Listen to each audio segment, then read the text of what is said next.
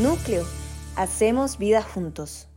Bueno, estamos dentro de la serie Los excesos de Dios. Hablábamos de que es una serie basada en aquellas cosas que han demostrado que Dios nos da algo de manera excesiva por encima del rango normal, por encima de lo habitual, por encima de lo ordinario. Y hemos hablado de la gracia, hemos hablado del perdón, hemos hablado de la misericordia y hoy continuamos. Y nuestro deseo es que con esta serie podamos conocer más el corazón del Padre. ¿ok? Así que quiero invitarlos a que vayan conmigo a un texto que está en Filipenses, capítulo 4, versículo del 4 al 9. Filipenses, capítulo 4, versículo del 4 al 9. Voy a darle un segundito para que llegue ahí.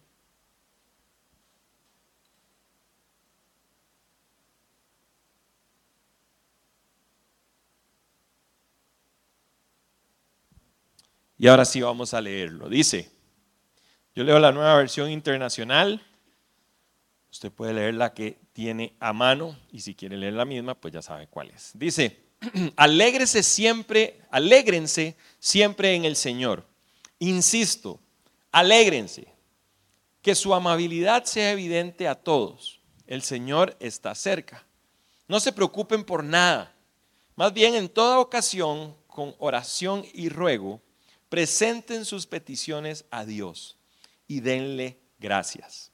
Y la paz de Dios, que sobrepasa todo entendimiento, cuidará sus corazones y sus pensamientos en Cristo Jesús. Versículo 8 dice, por último, hermanos, consideren bien todo lo verdadero, todo lo respetable, todo lo justo, todo lo puro, todo lo amable, todo lo digno de admiración en fin, todo lo que sea excelente o merezca elogio. Pongan en práctica lo que de mí han aprendido, dice Pablo, recibido y oído, además de lo que han visto en mí, y el Dios de paz estará con ustedes. He titulado a este mensaje Paz a 11 mil metros de altura. Paz a 11 mil metros de altura. ¿Y por qué les, le puse este título? Bueno, quiero contarles una historia. Eh, en diferentes momentos de mi vida, por diferentes roles de trabajo, me ha tocado viajar mucho. De hecho, estos últimos dos meses han sido un poco intensos en cuanto a eso.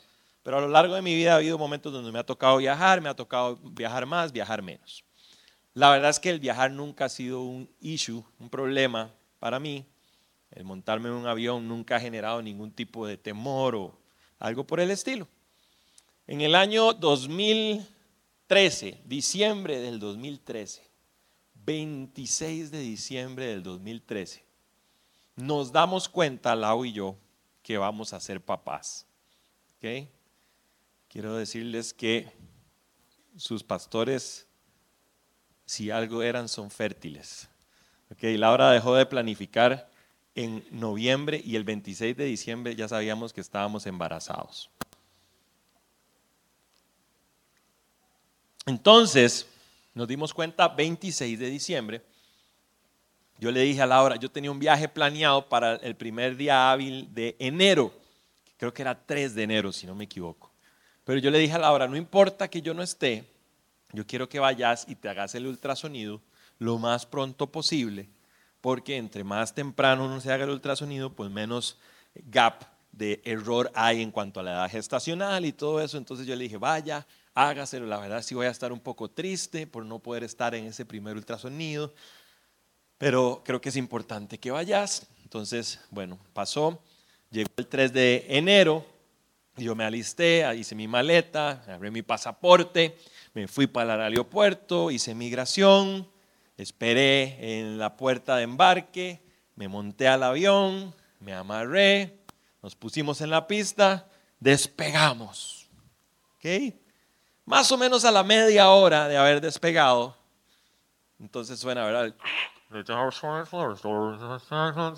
Damas y caballeros, estamos explorando a una altitud de 11.000 metros sobre el nivel del mar.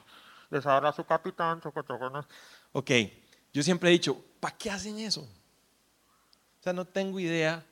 Ah, ¿De qué me sirve a mí saber que en ese momento estoy a 11 mil metros sobre el nivel del mar? Que viajamos a 900 kilómetros por hora que la temperatura exterior es de menos 49 grados centígrados. ¿Y a mí qué me importa? O sea, si yo estoy tranquilo, no me importa. Y si soy medio ansioso, temeroso, me voy a friquear. Porque es importante. Nuevo, como digo yo a la hora, nuevo miedo, eh, ¿cómo es que decimos? Nuevo miedo desbloqueado. ¿Okay? 40 y menos 49 grados centígrados de temperatura. Y entonces cuando el capitán da esos datos, por primera vez en mi vida, yo me friqueo. Y yo digo, ok, este avión no se puede caer. Yo tengo ahora un bebé, en ese momento no sabíamos si era niño o niña, pero tenemos ahora un bebé que depende de nosotros. O sea, antes si el avión se caía ahí, todo bien, Laura estaría triste ahí algún tiempo y luego rehará su vida, pero con un bebé camino, vean, yo empecé a sudar mi corazón empezó a, palpitar. Frecuencia cardíaca, frecuencia respiratoria. Me imagino que si me hubiera tomado la presión en ese momento, sentía la cabeza que me hacía así. Me empecé a meter en un estado de ansiedad. Me empecé a preocupar por cosas que nunca antes me habían preocupado y todas las experiencias previas y anteriores que yo había tenido, que eran buenas, nunca, gracias a Dios, he tenido una experiencia fea en un avión, pero en ese momento valían de poco. Yo solamente pensaba, estoy 11 kilómetros sobre el nivel del mar, a 900 kilómetros por hora, a menos 49 grados centígrados, y allá en Costa Rica hay un frijolito que está creciendo y que necesita un papá sano y salvo. ¿Les ha pasado algo parecido alguna vez? ¿Sí? ¿No? No me dejen solo. Y creo que lo que pasó en ese momento es que por alguna razón yo sentí que había perdido el control. Ya no, no solamente dependía de mí mismo, sino que había alguien que dependía de mí y que yo no tenía el control de lo que estaba alrededor mío. Y estoy seguro de, de, que lo que más nos roba la paz como seres humanos es sentir que no tenemos el control. Ahora deberíamos estar acostumbrados, ¿verdad? Porque lo cierto es que nunca tenemos el control. Ni en la casa tengo el control yo. Eh, el control del tele me refiero. Yo, le digo a mi esposa, ¿cómo ha cambiado la vida, verdad? Cuando uno era chiquitillo, el papá está viendo tele y usted callado, vea tele. Y usted ve a su papá, bueno, en mi caso era así, mi papá. Con el control aquí, ¿verdad? Y uno.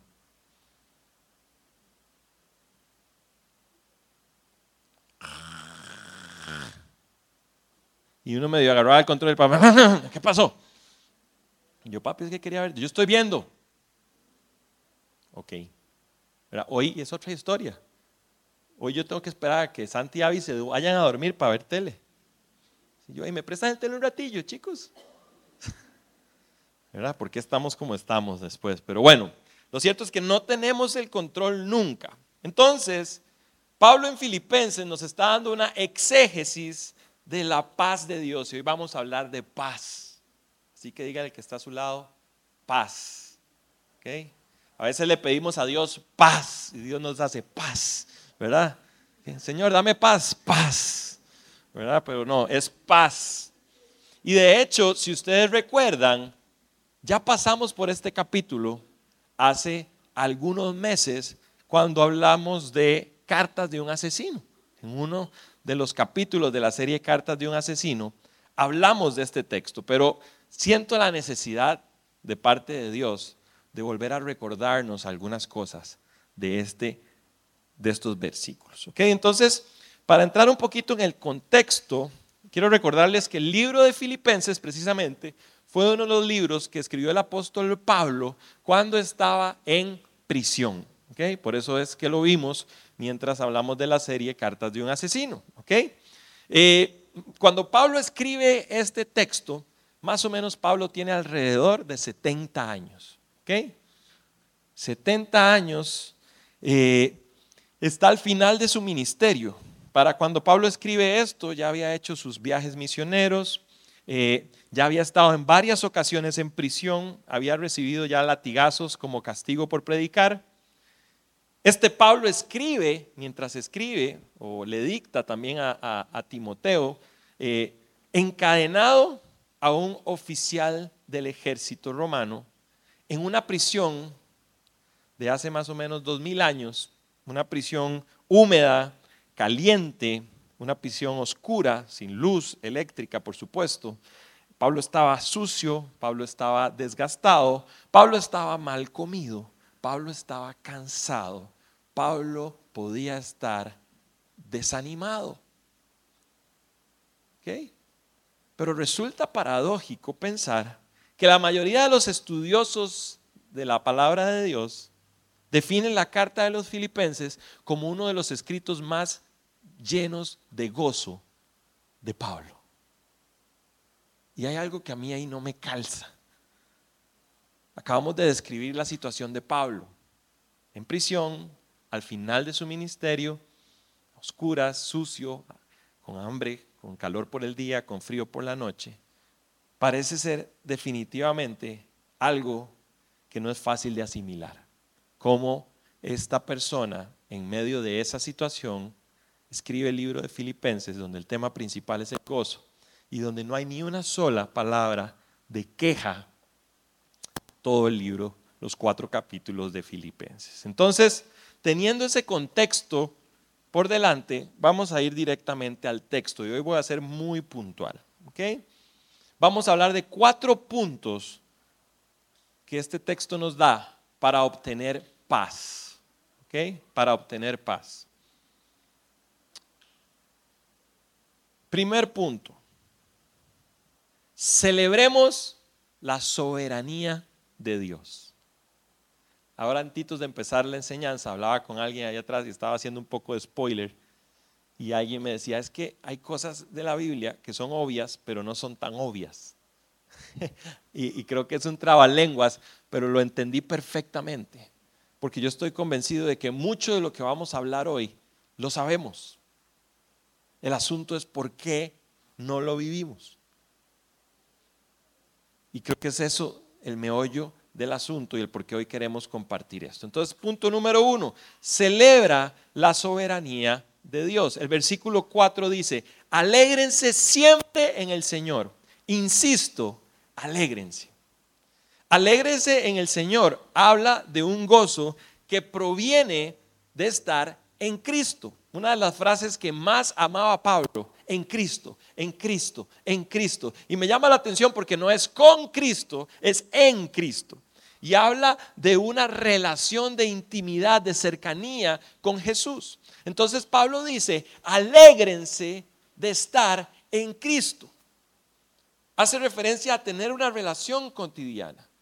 Y, y es muy interesante porque cuando uno estudia la Biblia, aprende un poquitito de español y de gramática, Pablo utiliza un verbo que es un verbo imperativo. No es un si quieren háganlo, no, es alégrense. Es una exhortación, casi, casi, casi una exigencia. Alégrense. Y como si este verbo imperativo fuera poco, Pablo elimina cualquier tipo de tiempo en el verbo. Porque dice, alégrense siempre. ¿Cuándo? siempre. ¿Saben? En griego, siempre significa siempre. Era un chiste. Sí, sí, no hay que buscarle mucho al asunto, es siempre. Pero es difícil estar alegre siempre. Porque normalmente asociamos nuestra alegría y nuestro gozo a las circunstancias. Entonces, si el sol salió hoy, estoy alegre. Si el día está oscuro, me doy permiso de estar triste. Si tengo trabajo, estoy alegre. Pero ojo, si tengo mucho trabajo, puedo estar triste. Si tengo una relación eh, amorosa, estoy alegre. Pero si esa relación amorosa empieza a ser un poco tóxica, ya no estoy tan contento. Si me compro el último vehículo que salió, wow, estoy feliz, estoy contento, pero cuando me doy cuenta que lo compré motor 3500 gasolina, ya no estoy tan alegre. Entonces, hemos anclado nuestro gozo a circunstancias que son variables. Es como que mi estado de ánimo dependa del meteorológico de este país. ¿Se imaginan qué terrible? Va a llover, saquen las piscinas, señores, ¿verdad? Va a ser sol, saquen los paraguas, no pegan una, ¿verdad? A mí me impresiona el meteorológico de los Estados Unidos. La vez pasada estábamos, eh, el año pasado fuimos a celebrar nuestro aniversario a Nueva York y nos topamos a unos amigos allá y yo no soy muy geek de tecnología ni nada, pero el otro amigo sí, y saca su celular y dice, aquí dice el meteorológico que en 13 minutos va a llover. Y yo, puro Max Mena, ¿eh? Ah, tan perdidos esos gringos. 13 minutos exactos. Yo decía, ¿qué clase de brujería es esa? 13 minutos exactos pero imagínense que usted y yo pongamos nuestras emociones y nuestros pensamientos en algo tan lábil, tan cambiante como las circunstancias. Mire, hoy yo tengo un trabajo estable, estoy feliz, contento. Mañana puedo tener un accidente laboral y me dicen, chao, muchas gracias. Gracias por todo lo que hiciste. Y, yo desgastando mi di mi vida por esa compañía y puse todo lo que había. Y qué bueno, porque así hay que hacerlo. Pero no puedo poner mis emociones, mi estado de ánimo en lo que una compañía me puede dar, porque hoy está y mañana no. No puedo esperar casarme con alguien pensando que, que, esa otra persona va a traer lo que por 30, 35, 40 años no he encontrado yo. Entonces dice, celebra la soberanía de Dios. ¿Qué quiere decir esto?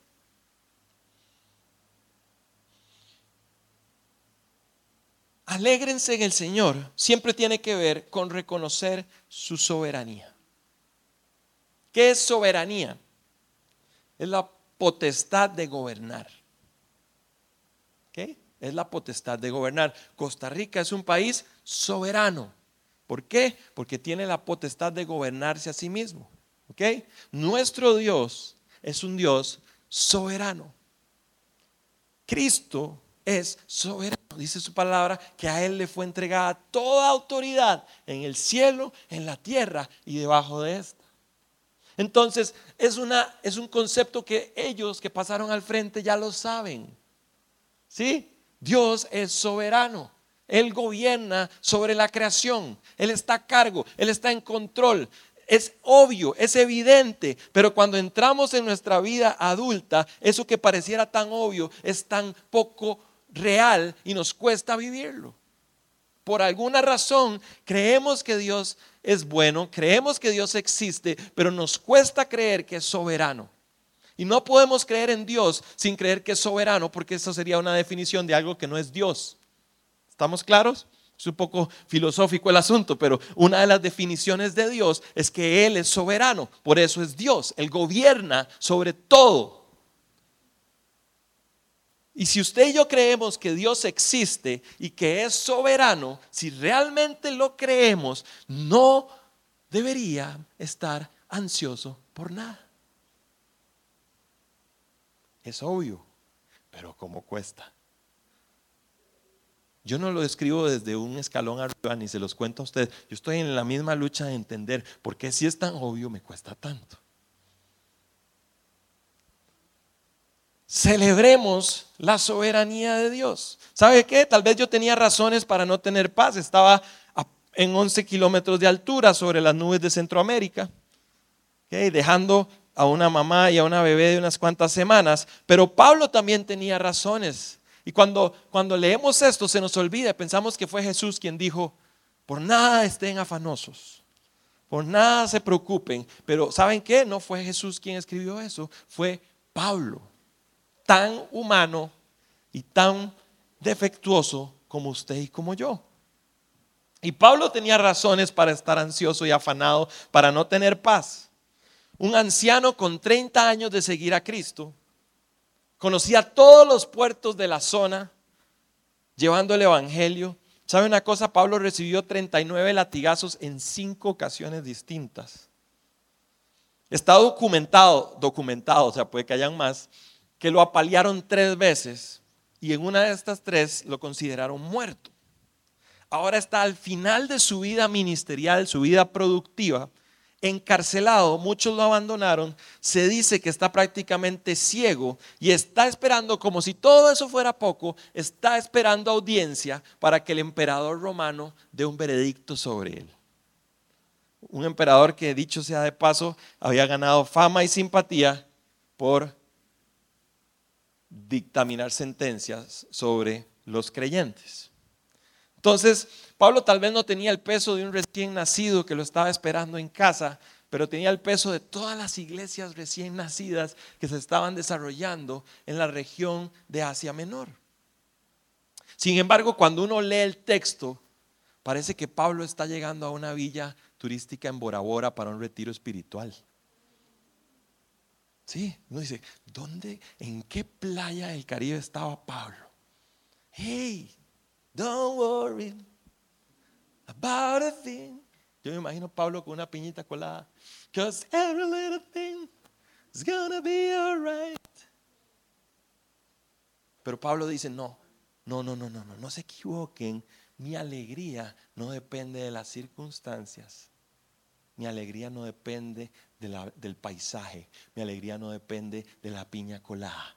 Mi alegría depende en que aunque yo esté en medio de esta, de esta situación, yo sé que Dios existe y es soberano. Y Pablo más adelante dice, yo sé que todos mis agobios han servido para que la mayoría del ejército romano conozca que hay un Dios verdadero. ¡Wow!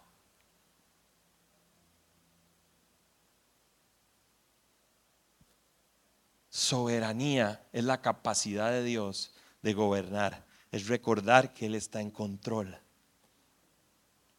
La receta de Pablo para semejante paz inicia con un llamado a alegrarnos. Pero este llamado de Pablo a alegrarnos, ojo, no es, no es una invitación a una emoción o a un sentimiento, sino una decisión profunda de confiar en que Dios existe, está en control y es bueno. Yo sé que sé que hay situaciones donde cuesta asimilar esto. Yo lo sé. Yo lo sé. Pero dice la Biblia que la fe es la convicción de lo que se espera es una convicción, es una idea a la que estoy fuertemente adherido. Pablo dice, yo sé que lo que estoy viendo no, no, no concuerda, pero yo sé que mi Dios es soberano, que está en control y que Él es bueno. Hebreos 11:6 dice, cuando tenga chance, le hace todo el capítulo de Hebreo. Es un capítulo que vamos a estar estudiando más adelante. Dice, en realidad, sin fe, es imposible agradar a Dios, ya que cualquiera que se acerca a Dios tiene que creer que Él existe. Pero además de eso, que Él es galardonador, que Él recompensa a los que lo buscan. ¿Qué nos está diciendo el libro de Hebreos? Sin fe es imposible agradar a Dios. A veces usted y yo nos preocupamos mucho por lo que hay que hacer o dejar de hacer para agradar a Dios. Que si me pongo el jeans, que si está muy apretado, que si la falda, cuatro eh, deditos debajo de la rodilla, que si este peinado edificará al Señor, que si esta camisa, que si la música que escucho, que si me tomo, eh, eh, que dónde está el límite de alcohol permitido para el cielo, que si es una cerveza, que si son dos, que si... ¿Sabe lo que dice Hebreos? Sin fe es imposible agradar a Dios. Porque el que se acerca a Dios tiene que creer que Él existe, número uno. Ahora, si ya usted y yo creemos que Él existe, por favor, a eso tenemos que agregarle que Él es bueno con los que le buscan. No podemos creer en Dios y obviar esta segunda parte. Aún en medio de la adversidad, aún en medio de la dificultad, aún en medio de la enfermedad, aún en medio del fracaso, tenemos que estar convencidos de que aunque no podamos ver las circunstancias que esperábamos ver a esta altura de la vida, Dios existe y Él es bueno y soberano. Yo les decía a ustedes hace algunos meses, creo que fue el año pasado, a Dios no lo tomó por sorpresa la pandemia. Dios no dijo, ¡Ah! qué tirada la pandemia del 2023, se me había olvidado que venía. Él es soberano. No se mueve una hoja en la creación sin que Él lo apruebe. Es importante creer que Él existe y recompensa a los que le buscan. Y les regalo esta frase. ¿Por qué, ¿Por qué nos hace falta paz? Porque queremos tener el control. ¿Sí? Ahora les regalo esta frase. No podemos controlar el mundo, pero podemos confiárselo a quien lo controla. Wow. No podemos controlar el mundo, pero podemos confiárselo a quien lo controla. Quitémonos el peso del querer controlar algo que no podemos controlar y confiemos en que hay uno que nos ama, que sí controla cada detalle de nuestro universo. Entonces, primer punto, celebremos, no solamente crea, celebremos la soberanía de Dios. Celebremos. ¿Qué es celebrar? ¿Cómo celebramos? Con alegría. Por eso Pablo dice, alégrense. Pablo lo que está diciendo es, alégrense, aún en medio de diversas pruebas, tengan sumo gozo, porque Dios está en control. Cuando nuestra fe se debilita, cuando las circunstancias nos gritan, ¿dónde está tu Dios? ¿Dónde está tu Señor? Yo voy a celebrar, dice Pablo. Voy a celebrar que Él es soberano. Y que si estoy en medio de esta situación, Él me va a ayudar a salir. Y que en el peor de los casos, para mí, el morir es ganancia y el vivir es Cristo. ¿Con qué paz caminaríamos por la tierra si viviéramos ese versículo? Nada más. Eh, y aquí voy. Si la palmo, es ganancia. Porque para mí el vivir es Cristo. ¿Quién dijo miedo? ¿Quién dijo miedo? Hay que aterrizarlo. Hay que vivirlo. ¿Y usted sabe dónde practicamos eso? La mayoría de las veces en las malas. Porque en las buenas es facilísima la soberanía de Dios. Señor, tú eres soberano y por eso me ascendieron. Sigue siendo soberano, Señor. Ese aumento de sueldo fuiste tú, tú, sabes que me lo merecía. Sigue siendo soberano, Señor. Sigue, sigue, sigue. Señor, todo en mi vida sale como yo lo había planeado, pero es tu voluntad. Sigue siendo soberano, Señor. Pero cuando un pequeño detalle se alejó de mi voluntad, empezamos a dudar de la soberanía de Dios. Entonces, no podemos controlar el mundo, pero sí quien lo controla. Punto número dos. Punto número uno, celebremos la soberanía de Dios. Punto número dos, pide ayuda a Dios, dice Pablo. ¿Sabe lo único que Dios necesita para, para poder ayudarnos? Que le pidamos ayuda y Dios es experto en no suponer. Usted sabe que uno de los mayores errores de la comunicación humana es suponer. Ajá. Ay, yo creí. Ay, yo pensé. Ay, yo supuse. Dios no supone. Tenía un ciego al frente en Lucas. Ey, era evidente, ¿no? Ciego. Se lo traen al Mesías. Duh. ¿Qué es lo que quería? Ver. O sea, Señor, dos y dos son cuatro. Jesús tiene al ciego adelante y le dice, ¿qué quieres que haga por ti?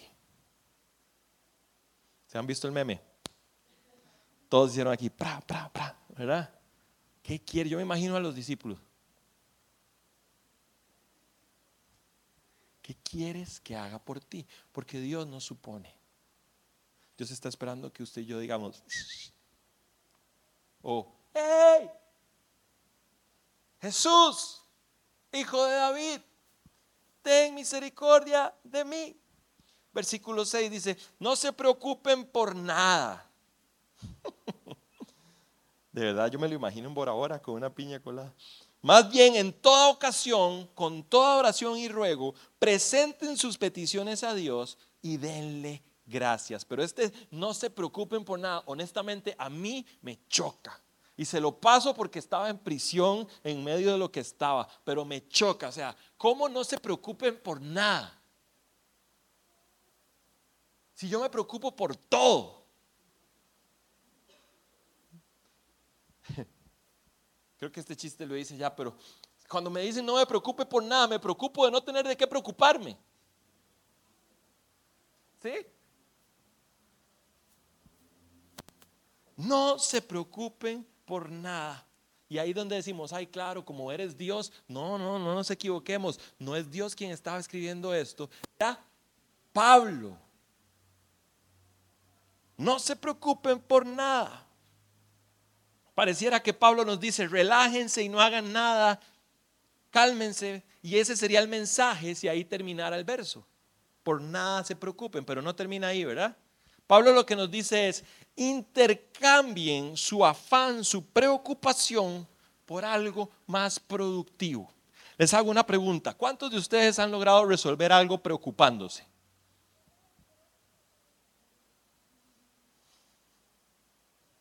No es muy productivo, que digamos. Activamos algo que se llama el sistema nervioso simpático. Empezamos a producir adrenalina y cortisol y empezamos a generar un desgaste a nuestro cuerpo que de una u otra forma terminamos somatizando, algunos en la panza, algunos en la cabeza, otros en la piel, alergias, dolores, pero no es muy productivo. Pablo nos dice entonces, mejor no se preocupen por nada, más bien oren. No solo es despreocúpese y quédense en la nada, nos invita a una vida de oración que disipa la ansiedad.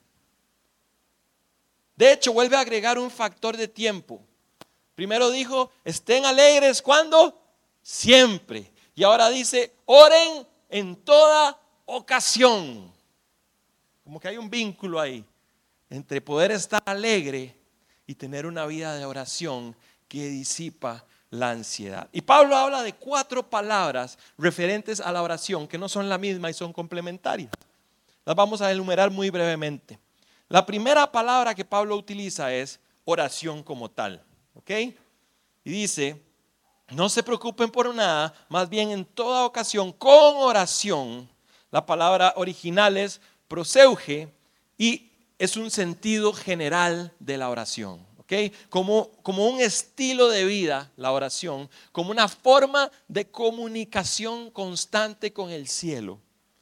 Y yo estaba tratando de poner un ejemplo de este tipo de oración y esta semana estuve de viaje, así que me tocó hospedarme en un hotel y me acordé del room service. Este, esta palabra oración es como el room service. No importa la hora, si el hotel es bueno. No importa la hora, yo marco el cero, tres de la mañana. Señorita, disculpe, es que me traería un cheesecake. En el hotel me juzgan, Dios no, tranquilos. No, yo no pido cheesecake a las 3 de la mañana. Solo en la luna de miel hice eso. Para agarrar fuerzas, muchachos. Oración continua, ¿ok? Continua una comunicación constante con el cielo. ¿Ok? ¿Saben algo? Nosotros somos, me perdona, pero lo voy a, lo voy a incluir. Vea que yo me estoy incluyendo. ¿Está bien? Perdóneme. Es que no puedo decir solo yo porque se siente muy feo. Nosotros somos muy religiosos. Nos encuadramos en que el cristianismo es venir a un lugar dos horas a la semana, tal vez otra noche por ahí entre semana se la agrego al Señor, eh, leerme el versículo del día en Gateway Bible, ahí, ¿verdad? Entonces ya, ya salvé la, conciencia, ¿ok? ¿Verdad? Con la oración que nos enseñaban la otra vez al final del día, Señor, que Dios te bendiga, voy a ir a dormir, ¿verdad? Pero usted y yo tenemos a nuestro favor una herramienta y un arma poderosa. ¿Cómo, cómo caminaríamos por la vida si tuviéramos así, en la tecla rápida del teléfono todavía existe eso? Si uno estripa el 9, por ejemplo, llama a alguien, ¿verdad? Es un, tecla rápida. Si usted tuviera en el 9, no sé, a Jeff Bezos, y que Jeff Bezos le diga, vea, Jeff Bezos es el dueño de Amazon, y le diga, vea, cualquier cosa, Dani, que usted ocupe, la hora que sea, Dani, usted me marca el 9, tenga la certeza de que yo lo voy a ayudar. ¡Wow! Jeff Bezos. ¿Sí? Entonces tenemos la certeza de que Dios es soberano, porque lo tenemos en la tecla 9 y no, y no marcamos. ¿Sí? Llamamos al mejor amigo, llamamos a la mejor amiga, llamamos a todo el mundo, llamamos. Pero tenemos una tecla rápida, un room service, directo al cielo, aquel que gobierna sobre toda la creación. Y a veces decimos, ya no me queda nada más que orar. Ya intenté todo, ya aquí lo único es orar. Lo hacemos como al revés, ¿verdad? El segundo punto, el la segunda palabra que utiliza Pablo es ruego, desis, y tiene que ver con un fuerte sentido de necesidad e implica humildad. ¿Sabe? Para reconocer que Dios está en control y yo no, aunque parezca irracional, hay que ser humilde hay que ser humilde para decir, yo, yo aquí no puedo. Es más, yo el 98% de las veces no puedo. Tengo que confiar en que tú eres Dios, en que tú eres bueno y galardonas a los que están cerca tuyo y voy a marcar ese cero con necesidad y con humildad. Yo reconozco, Señor, que yo no puedo, pero también reconozco que tú eres soberano, que toda la creación se alinea a tu palabra y que tú estás conmigo la tercera palabra es acción de gracias. La palabra es Eucaristía. Parece un poco a la palabra que conocemos de Eucaristía. Y es un acto de gratitud, con alabanza, con adoración. Es como una forma de mostrar gratitud. Y déjeme decirle que la terapia de Dios para alcanzar paz incluye una enorme porción de gratitud. Yo siempre digo, nuestros problemas de hoy son oraciones contestadas de ayer. Yo hoy tenemos una dificultad con Abby y, decimos, ay Señor, ¿qué pero un día Lau y yo de rodillas nos hincamos y le dijimos, Señor, si nos bendijeras con un hijo. ¿Sí? Nuestros problemas de hoy, la mayoría de las veces, son oraciones contestadas de ayer. Hoy orás porque eh, no soportas a tu novio, a tu novia, a tu esposo, a tu esposa, pero un día, ah, de rodillas casi hasta la catedral, ¿verdad? Señor, si me volviera a ver, si me volviera a ver esa macha con este tarro que tengo, Padre, embellecelo, Señor. Dice tu palabra que tu presencia embellece el rostro, que sea evidente en mi vida, que me vuelva a ver. Sí. Hoy, usted y yo tenemos problemas porque Dios nos ha bendecido muchas veces. ¿Y sabe qué es el problema? Que como niños mimados nos empecinamos en ver lo que todavía no tenemos. Yo a veces les digo a mis hijos, a ustedes no se les queda bien. Ah, papi, que queremos ir a desayunar, vamos a desayunar. Papi, que queremos ir al brinca, vamos al brinca. Papi, que ahora queremos ir a andar en bici, vamos a andar en bici. Y en la tarde un chocolate, no. Ah, mira, nadie me quiere, no me compraron el chocolate. Qué bárbaro, voy a ir al pani. Qué barbaridad, eso no puede ser posible. Y yo me enojo y digo malagradecida, ingrata. Y después recapacito y digo, wow, soy yo. Soy yo delante de Dios. Señor, dame salud, dame una familia, dame un trabajo, bendíceme. Ah, y después por la mínima hago el berrinche. ¿Por qué no me dieron ese aumento? Yo quería, yo quería, yo quería. Diga ouch conmigo porque no me deje solo. ¿Sí? ¿Qué pasa si en lugar de ver lo que no tenemos, agradecemos por lo que sí tenemos? Por lo que Dios sí nos ha dado. Yo siempre he dicho, hay un, sesgo en la historia de Abraham. Todo el mundo dice, y Abraham esperó 40 años su promesa. Eh, no es cierto. ¿Cuál era la promesa de Abraham? Que Dios lo iba a bendecir, que iba a ser un pueblo bendecido sobre los demás pueblos, que le iba a dar descendencia, sí. Pero cuando Dios empezó a bendecir a Abraham, no pasaron 40 años. Abraham era el hombre más rico sobre la faz de la tierra. Tenía un montón de las cosas que ya Dios le había prometido. Solo faltaba una. ¿Y qué hizo Abraham? Yo le voy a ayudar a Dios. ¿Qué tienes hoy? Es lo que hay que preguntarte. Porque hay algo pequeño que te está nublando la vista para ver lo bendecidos que somos. El principio de la felicidad, y podríamos aplicarlo al principio de la paz, es un corazón agradecido. Es que yo no sé si, si me voy a morir y mis hijos no me van a poder ver. Agradecele que los tienes hoy. Con salud con fuerzas. Es que yo no sé si voy a tener trabajo en 20 años y yo le voy a decir, nadie sabe eso. Agradece lo que tienes hoy. Es que mañana, es que la recesión, es que los virus, las bacterias, los hongos, es que los ovnis, es que el proyecto BIM, deje de ver TikTok y póngase a orar. Perdón por una frase tan pandereta, pero es cierto. Y me estoy predicando a mí porque por eso, ¿por qué cree que sé todo eso?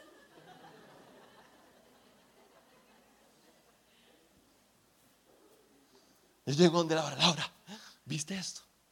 Y Laura, nuevo miedo desatado.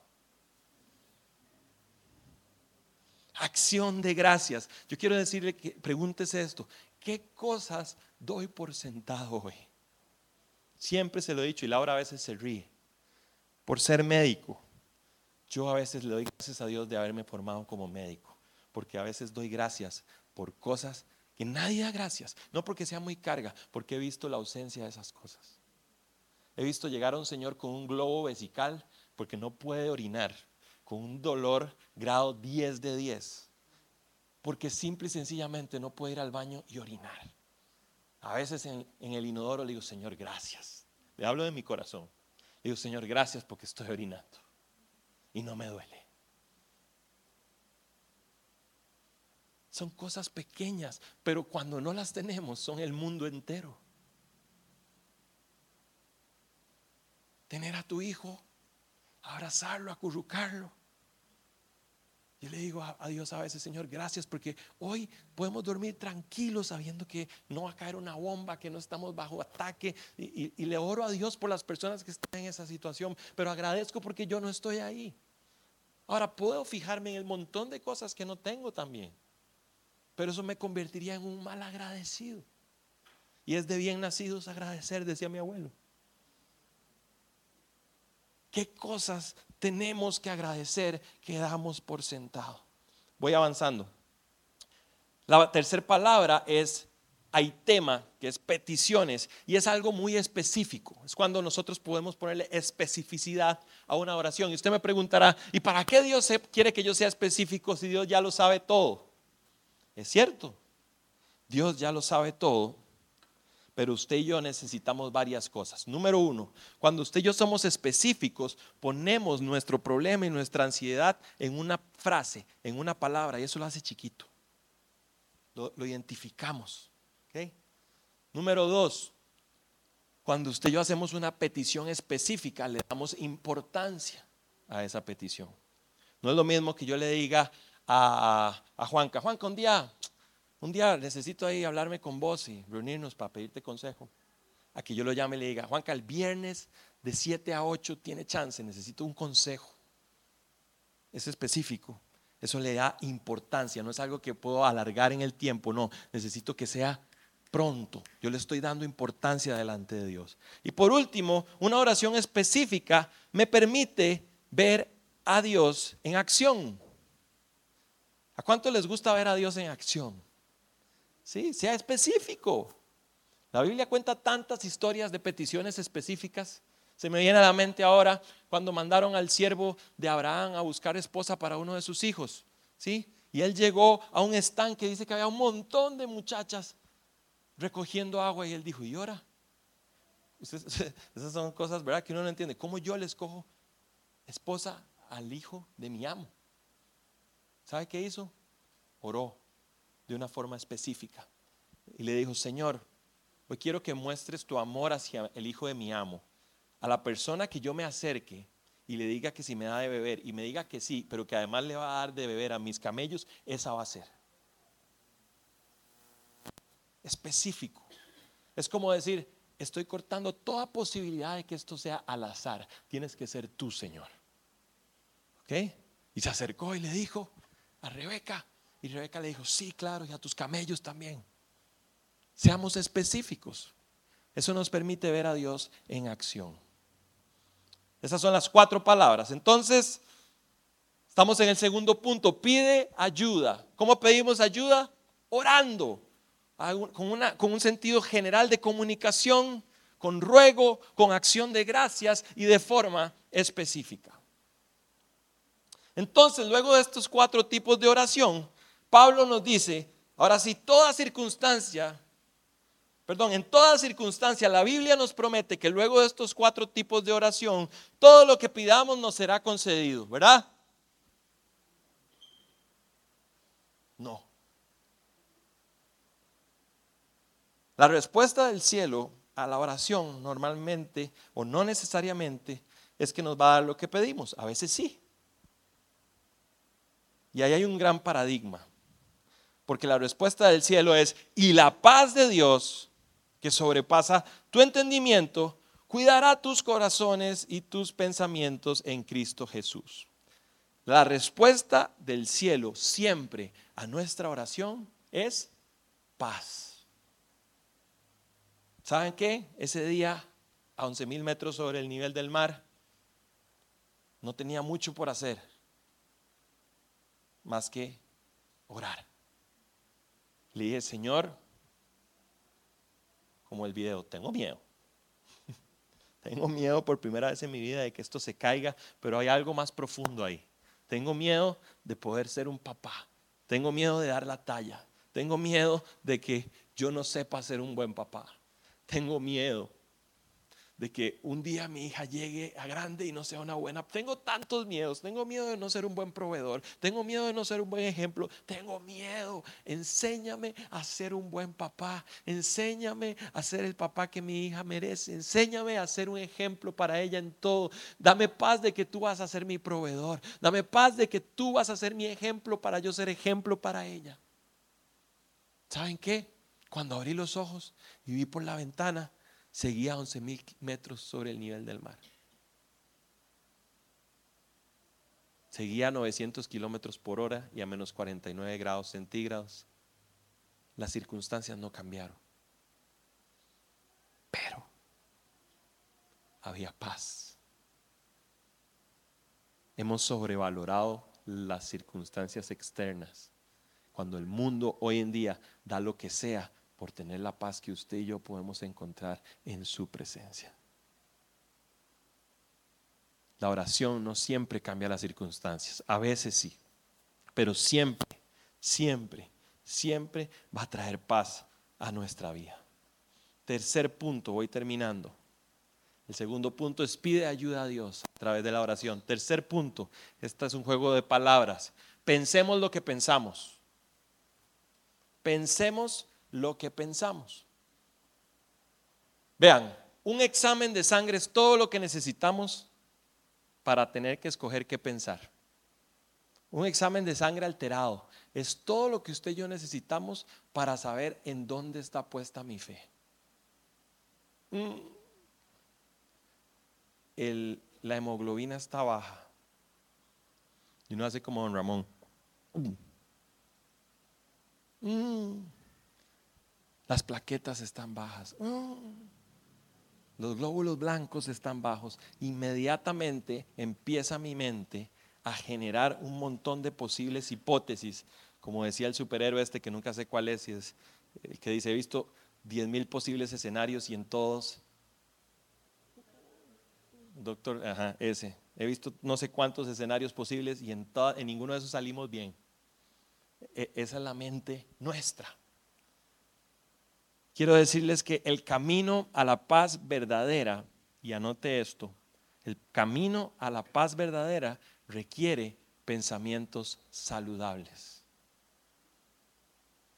El problema, voy a cambiarlo, el desafío no es el desafío, es la forma en la que piensas en él.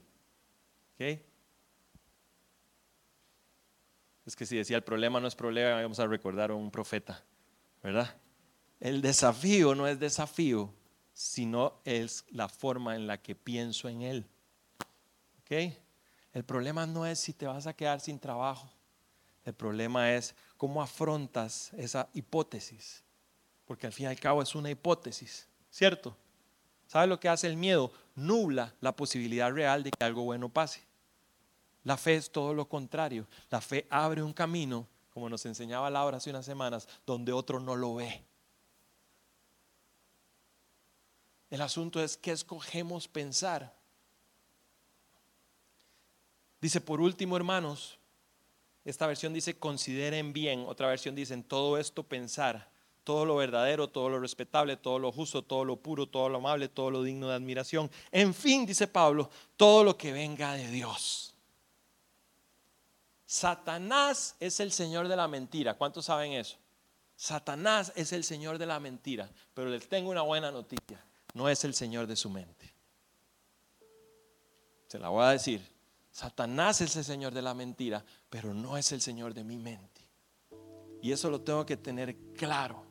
Segunda de Corintios 10, 4 y 5 dice Pablo otra vez, las armas con las que luchamos no son de este mundo, sino que tienen el poder divino para derribar fortalezas. Destruimos argumentos y toda altivez que se levante contra el conocimiento de Dios. Y ojo este final porque es glorioso. Y llevamos cautivo todo pensamiento para que obedezca a Cristo. Apresamos todo pensamiento para que obedezca a Cristo. ¿Qué dice Cristo de mí? Cristo dice que yo estoy sano, Cristo dice que yo soy quien Él dice que soy, soy su Hijo amado, en quien tiene complacencia. ¿Qué dice la palabra de Dios acerca de mí? Dice que soy sacerdote escogido, nación santa. Cuando cualquiera de estos pensamientos que vienen a mi mente se alejen de esa verdad, es tiempo de ponernos en la brecha y decirle, yo voy a llevar cautivo todo pensamiento porque tengo un poder divino para derribar todas fortalezas mentales, destruir argumentos y llevar cautivo mis pensamientos. Le tengo una buena noticia. Usted y yo no podemos escoger dónde nacimos, no podemos escoger cuánto medimos, no podemos escoger muchas cosas, pero hay una cosa determinante en nuestras vidas que sí podemos escoger y es en qué pensar. Y yo hoy quiero hablarle a nuestras mentes. Quiero hablarle a su corazón y al mío y recordarle que usted tiene la opción de escoger qué pensar. Que cuando vienen pensamientos de muerte, de enfermedad, de ruina, usted y yo tenemos la autoridad en Cristo porque hemos decidido celebrar su autoridad soberanía para decir, eh, eh, eh, un momento, mente, te alineas a la verdad de Cristo. Te alineas. Todo pensamiento que quiera salir de ahí lo llevamos cautivo. Y por último, para terminar, lo último que Pablo nos dice, y aquí viene la aplicación, es de, poco o nada nos sirve saber que hay que celebrar su soberanía. Saber que hay que pedirle ayuda a Dios y ser agradecido. De poco o nada nos sirve reconocer, identificar y escoger mis pensamientos o saber que tengo que hacer eso si no lo pongo en práctica. Dice el final del versículo,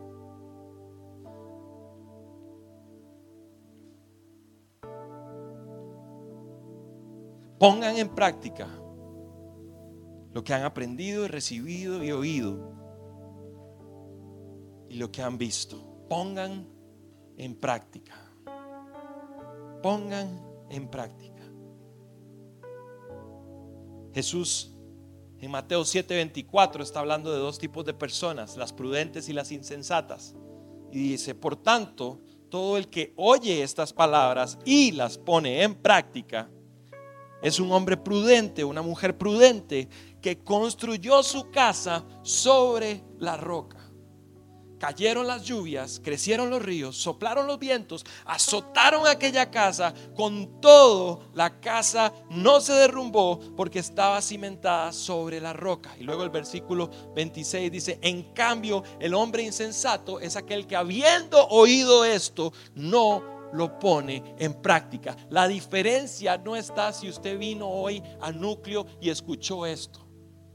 La diferencia está entre el hombre sensato y el hombre imprudente en si decidimos tomar toda esta información obvia, evidente y ponerla en práctica. La diferencia está si mañana cuando llego al trabajo y vienen pensamientos de mal a mi vida, puedo tomar esa autoridad en Cristo Jesús y llamarla a la verdad de Cristo. La diferencia está en si mañana cuando vienen estos pensamientos saltones a nuestra mente, podemos decir, yo hoy decido agradecer por lo que tengo y no ponerme ansioso por lo que vendrá. ¿Sabe lo que nos está diciendo Jesús? Cuando ponemos en práctica la palabra de Dios, van a venir lluvias, de depresión, van a crecer los ríos de la ansiedad, van a soplar los vientos de desesperanza, van a azotar tu vida, pero con todo, tu vida, tu casa no se va a derrumbar porque está cimentada en la roca que es Cristo Jesús. Estos cuatro puntos pavimentan el camino hacia la paz de Dios.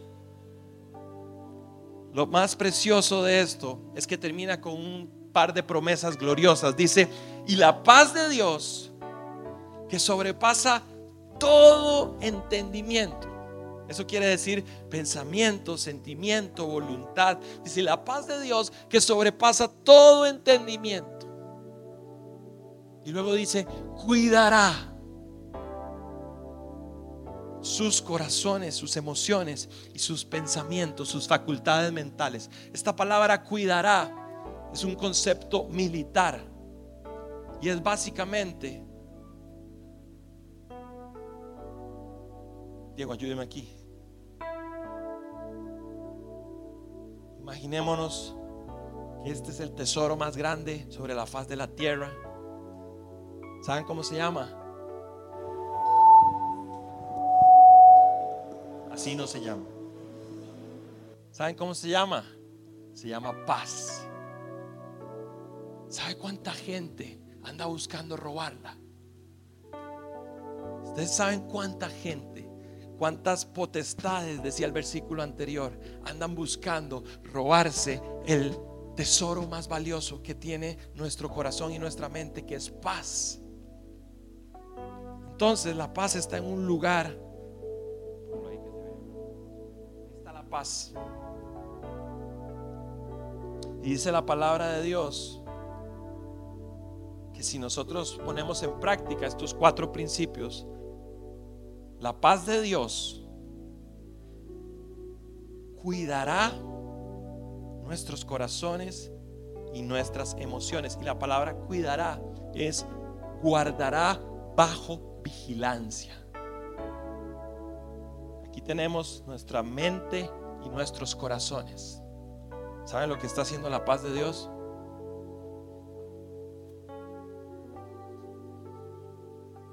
No le quita la vista a nuestra mente y a nuestras emociones. Bajo vigilancia, mi mente, mi, hey, un pensamiento que no es de Dios. ¡Sha! Viene la ansiedad. La paz de Dios cuida guarda bajo vigilancia estricta, no le quita la vista a mi mente y a mi corazón. Eso es lo que hace la paz. Gracias. Ahora escuche esto. Los corazones se refiere a las emociones y los pensamientos a la facultad mental. Cierro con esto. Veamos la cronología de este versículo entero. Dice, no estén ansiosos, tengan paz. En lugar de estar sin paz, en todo momento tengan la oración como un estilo de vida. A veces les va a tocar rogar, suplicar, a veces alabar y dar gracias, a veces adorar y a veces pedir específicamente. Como resultado de esto, Dios les dará paz, que estará sobre sus pensamientos. Y esta paz tendrá bajo vigilancia su mente y sus emociones. Quiero contarle algo para terminar, que me parece chivísima. Usted sabe bajo qué dos estructuras científica y médicamente actúa la ansiedad. Una se llama el sistema límbico. ¿Ok? Ahí tenemos en esa parte unos núcleos que producen unas sustancias, unos neurotransmisores. ¿Y sabe qué es el sistema límbico? Literalmente es el epicentro de nuestras emociones. Ahí viven los bichitos de intensamente ira, alegría, tristeza, en el sistema límbico, nuestras emociones. Lo segundo que afecta la ansiedad es nuestra neocorteza, la corteza cerebral, específicamente la frontal. Y ahí donde tenemos nuestro raciocinio y donde esas emociones nos generan pensamientos de angustia, de, muerte, de, de tristeza, de enfermedad repetitivos y racionalizamos y decimos, no es posible mis pensamientos. Escuche esto porque la paz de Dios guardará bajo vigilancia nuestras emociones, nuestro sistema límbico y nuestros pensamientos, nuestra corteza. Habrá un creador más grande. Yo no sé si usted puede ver lo mágico, no mágico, no, lo increíble, lo glorioso de esto es la Biblia. Hace más de dos mil años explicándome cómo funciona la ansiedad y cómo Él tiene cuidado de mí, de mi mente, de mi corazón. Le voy a invitar a que cierre sus ojos ahí donde está. En medio de un mundo donde la paz está en peligro de extinción, donde hay tantas variables que pueden generar estrés y ansiedad, hay problemas reales, hay, problemas falsos, hay conspiraciones, hay teorías de conspiración, hay rumores de guerra, hay pandemias, cataclismos, el cambio climático, la inteligencia artificial, los extraterrestres, nuevos virus, bacterias, hongos.